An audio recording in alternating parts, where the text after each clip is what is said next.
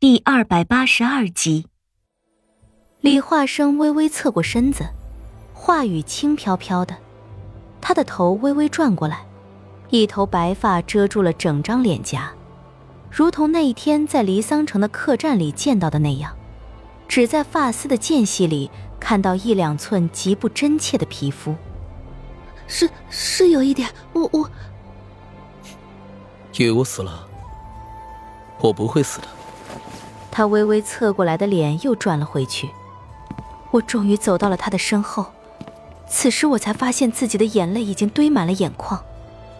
我看着他的后背，一寸一寸的仔细看着，只是看了一眼，心就凉了半截。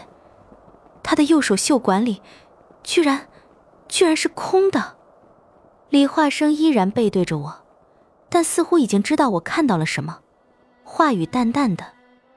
没什么，废了一只手而已，其他的大多都还算完整。我一下子将双手都搭在了他的肩膀上，忍着眼泪将他的身子扳过来，目光落在他的脸上。我一下子捂住了自己的嘴巴，在看到他脸的一瞬间，我感觉天都塌了下来。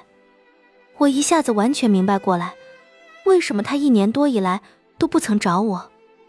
他的脸上全是伤疤，是被火烧烂了的伤疤，整张脸上找不到哪怕1寸完好的皮肤，而且横七竖八地划了不少的剑痕。是丑了一点。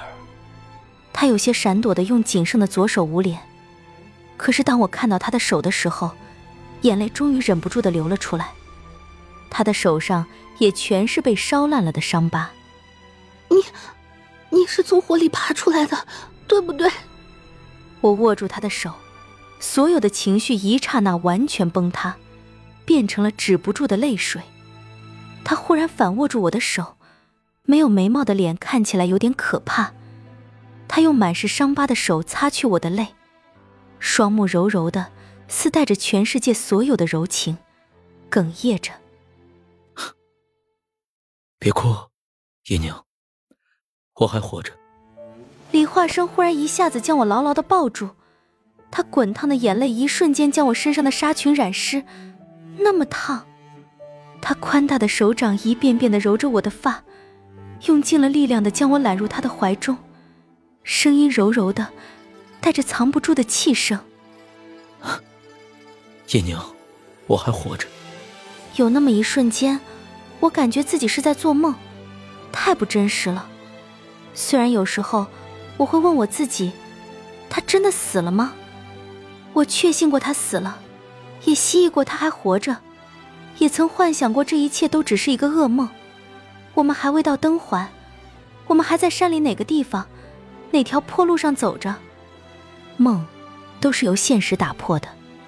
每当我看到清明剑上那些破口，每当我看到那片魔剑的碎片，都是我梦清醒的时刻。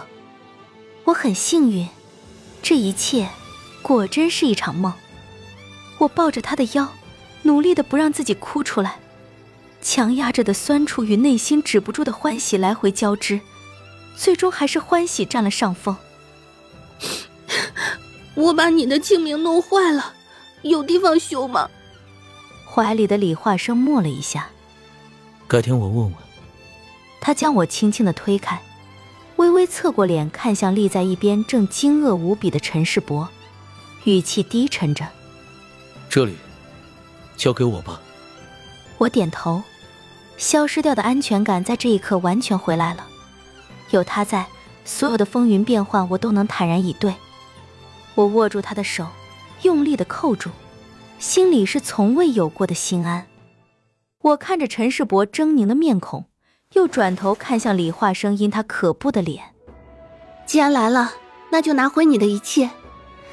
赢了，我陪你君临天下；输了，我陪你魂归天涯。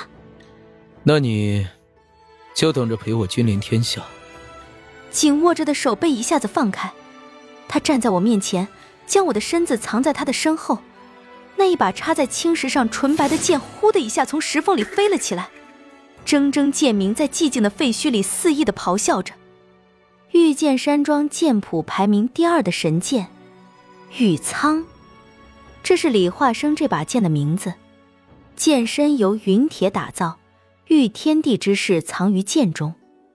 当年铸造他的铸剑师得到那块云铁，锻炼成剑，开一刃剑锋之后，却没有能力再开另一刃。然而即便如此，这把剑的剑势已堪称逆天。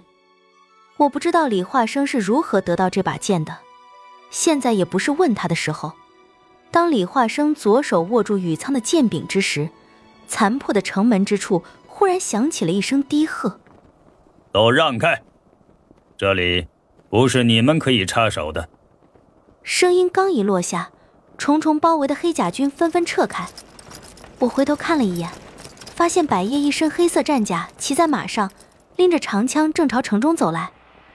雪兰公子，这一仗你只管全力以对，我保证这里不会再有人来打扰你们。不大一会儿功夫，成百上千的黑甲军如潮水一般纷纷退出城外，那些弓弩也都收了起来。这里只剩下我、百叶、陈世伯和李化生。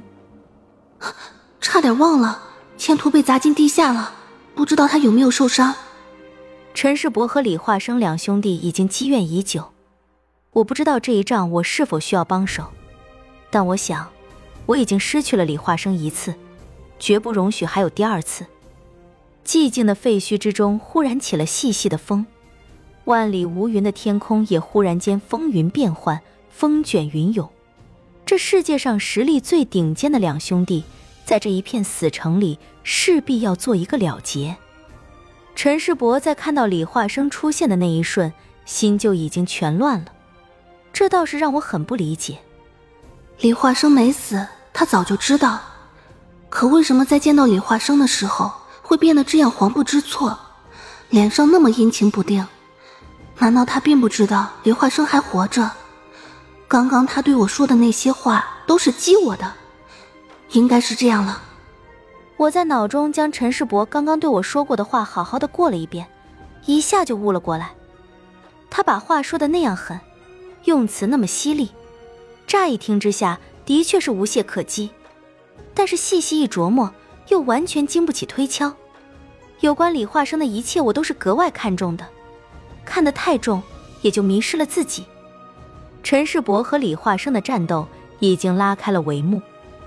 李化生出剑毫不拖泥带水，性子沉稳的他没有任何花里胡哨的姿态，但是从他的剑招之中却不难看出来，左手使剑远不比右手来的灵活。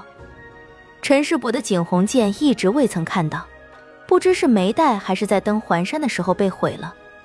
一把6尺长的战戟虽然显得笨重，但是在他的手中却舞得无比的轻巧。